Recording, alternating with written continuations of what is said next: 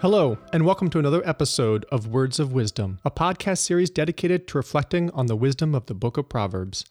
My name is Jerry Wierwille, and it is my pleasure to be on this journey together with you to discover the powerful truths that God has revealed to those who desire to become wise and discerning. Proverbs 17:27 says, "The one who holds back his words knows knowledge, and the one who has a cool spirit is a person of understanding." The first thing that we can take note of is that the proverb is not synonymous parallelism, but synthetic. We can tell this because the two lines don't convey the exact same thing, because in the second line, we don't see a simple variation in vocabulary and restatement of the first. While the person who knows knowledge, that is, has knowledge, and a person of understanding are synonymous expressions, the one who holds back his words and the one who has a cool spirit are not referring to the same thing. They are related, however, where the latter can be seen as the cause and the former is the effect. In other words, having a cool spirit can be seen as the means by which a person is then able to hold back his words. The context of the proverb seems to address a situation where the reader is in a circumstance where they're being provoked or could take offense at what is said. We can imagine a situation at school where a bully is mocking another student in order to make fun of them and make themselves look good. Or perhaps a situation on the job where a person is accusing a coworker of failing to adequately perform job responsibilities, abide by company policies, or even saying that they're involved in wrongful behavior and activities. The type of circumstances where the reader could find themselves under some sort of provocation are abundant.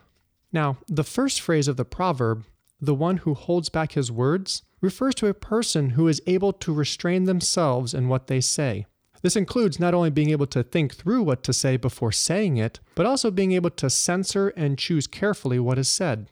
We might say in our modern culture that the person who knows how to hold back their words knows when to bite their tongue.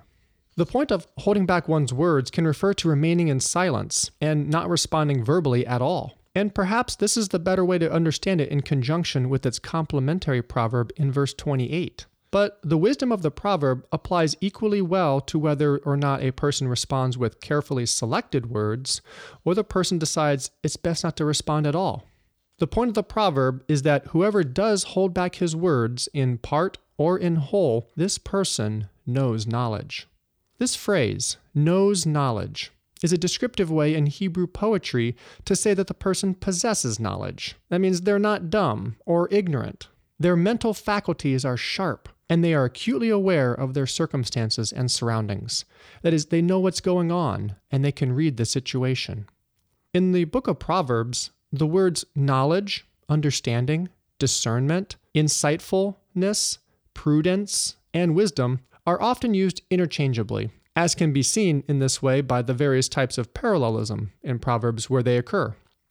Moreover, a person with knowledge isn't just someone who knows a bunch of information like historical facts or various types of literature, popular culture, or the best restaurants in town. In Proverbs, to have knowledge means to know what to do and how to live with the fear of Yahweh. This means a knowledgeable person may not have a formal education, be intellectual, or have what we might call street smarts. According to the proverb, the knowledgeable person is able to determine when and how they should restrain their speech. In our culture, we might call this sort of knowledgeable individual a person of few words. This expression can refer to a person who's not as chatty or talkative as others in, in general, or someone who just doesn't have a lot to say in a conversation. The origin of the phrase has been traced back to the play King Henry V by William Shakespeare in 1599, where he wrote, He hath heard that men of few words are the best men. Thus, it seems that the expression has carried a positive nuance even back to the 16th century, where to talk less is viewed in a positive light, like being considered a virtue. Now, let's look at the second half of the proverb. In the second line, the phrase, the one who has a cool spirit, in the Hebrew text is just cool of spirit. Thus, the entire line literally reads, Cool of spirit is a man of understanding. To make better sense of this punchy aphorism, the phrase cool of spirit can be taken as a genitive of specification, where the type of spirit is being specified by the attribute cool. to have a cool spirit was actually a well known concept in ancient times, where even in Egyptian wisdom literature, they metaphorically used the ideas of hot and cool to describe distinct personality types. The person who is hot is one who is easily embroiled with emotion, is impulsive, and quick tempered. The Egyptians referred to this type of person as a heated man. In contrast to being hot, a cool person is one who is patient and calm, not quickly irritated or swept up in emotion, but remains composed and collected, being more even tempered. Proverbs exalts the one with a cool spirit as the ideal person who exercises self control with wisdom in life. A person with a cool spirit is said to have understanding, this means they perceive the dangers involved in allowing their temperament and emotions to overpower them and negatively influence their choices or behaviors. Now, this doesn't mean that emotions and being passionate or intense are bad. Of course not. God created us to be emotional creatures and for emotions to rise up within us in accordance with different life experiences. However, what the proverb is getting at is the value and wisdom of having a cool spirit in the face of provocation. When the temptation arises and our emotions escalate in response to a verbal attack, uh, mocking, or other derision, we put ourselves in jeopardy of not being able to respond in a godly and righteous way if we let ourselves get carried away by the emotions and get all worked up inside. In our modern culture, we might say to have a cool spirit means to keep a cool head, and to have a hot spirit is to become hot headed. The hot headed person typically spouts off whatever comes to their mind, and oftentimes it is only afterward, when they have cooled off, do they realize that what they said, and then usually end up regretting it, because if they would have kept a cool head, they realize they would never have said those things to begin with. But the wise maintain control of themselves, thereby being able to deliberately act in a right way and to safeguard against inadvertently speaking something foolish. Also, it becomes increasingly difficult to think through what we're going to say if we are emotionally compromised, because our brain changes the way it functions in response to those emotions, and it reduces our ability to think rationally. When we become angry, frustrated, hurt, upset, or offended, our ability to think straight diminishes drastically. Therefore, if we tend to be a person with a hot spirit, and if we find ourselves getting upset or emotional, it could greatly help to pause for a moment, take a deep breath, and slow down. Nevertheless, we all need to learn how to help ourselves retain a cool spirit. Because I'm sure that everyone can attest that they have experienced times in life when people just push their buttons and the emotions spike. Well, guess what? It won't be the last. The wisdom of the proverb is for us to foresee that we will encounter such experiences and to prepare and be capable to hold back our words and keep a cool spirit.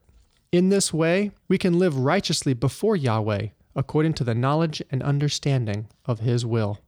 In order to illustrate this proverb, I want to use two examples. The first comes from one of the presidents of the United States of America, Calvin Coolidge. Coolidge was the 30th president, serving in office from 1923 to 1929. He was renowned as being a man of few words, so much so that he earned the nickname Silent Cal. There are many stories that have been retold over the years about Coolidge's brevity and manner of speaking. Many of these stories are anecdotal, and according to some sources, they contain part fiction and part fact. Nevertheless, they adequately capture the well known quiet and reserved demeanor of Calvin Coolidge. One of the more famous stories recounts a time at a large dinner party when a bet was made between two men about whether Coolidge would say at least three words during the entire meal. As the end of the dinner party was drawing near, one of the men who had made the bet in favor of Coolidge speaking more than three words was sitting next to Coolidge. Desperate to win the bet, the man leaned over and conveyed to Coolidge the plight he was in, in an effort to get Coolidge to say something. The man told Coolidge, My friend bet me $10 you wouldn't say three words, but I bet you would. The man then waited patiently, hoping to get a response out of Coolidge that would win him the bet. Coolidge was silent for a few moments and then slowly turned towards the man and said, You lose. In another famous incident during his presidency, Calvin's wife, Grace, was unable to attend church one Sunday with Calvin. and so Coolidge went to church by himself. Upon returning home, Grace asked Calvin what the sermon was about that morning. Coolidge answered with a single word sin. Grace then immediately inquired, But what did he say about it? Coolidge calmly responded with, He was against it. Lastly, one time at a particular White House press conference, news reporters were firing questions at Coolidge, and he answered each one in his typical laconic style like this Oh, Mr. President, have you anything to say about prohibition? No. Have you anything to say about the World Court? No. About the farm situation? No. About the forthcoming senatorial campaign? No. Then, as the reporters were getting up to leave the room, Coolidge called out and said, And don't quote me. The second example I want to share with you comes from the life of one of the most famous English evangelists in the 18th century, George Whitefield.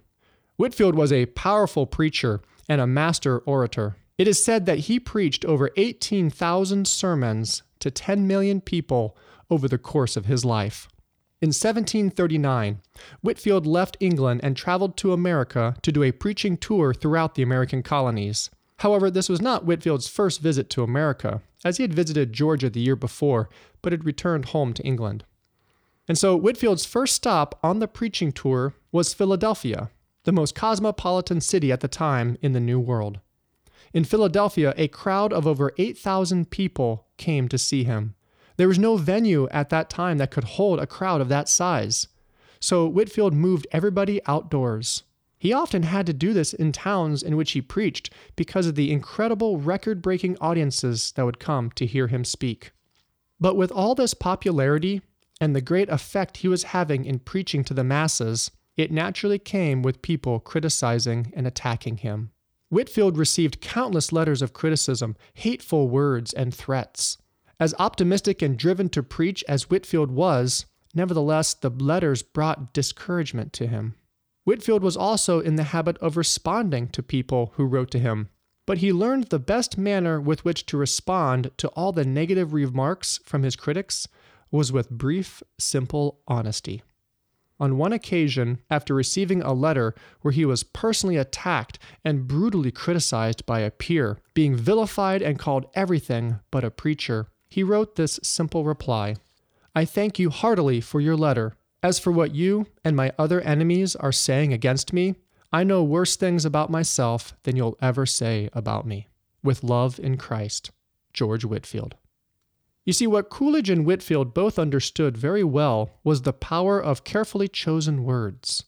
They both knew that it was not helpful to speak or write unnecessarily, and that many times, if not most often, a few words are sufficient. Wisdom tells us that we should be careful in how many words we use and when we use them, and that in response to being provoked, less words is often better and can keep us from saying things we would later regret. And moreover, keeping a cool spirit is essential so that we can think clearly about what we should say before we say it, rather than responding out of heated emotions. Matthew chapter 12, in verses 36 and 37, it says, I tell you, on the day of judgment, people will give account for every careless word they speak. For by your words you will be justified, and by your words you will be condemned. Therefore, let's remember this wisdom as it relates to what we say and know when to hold back our words.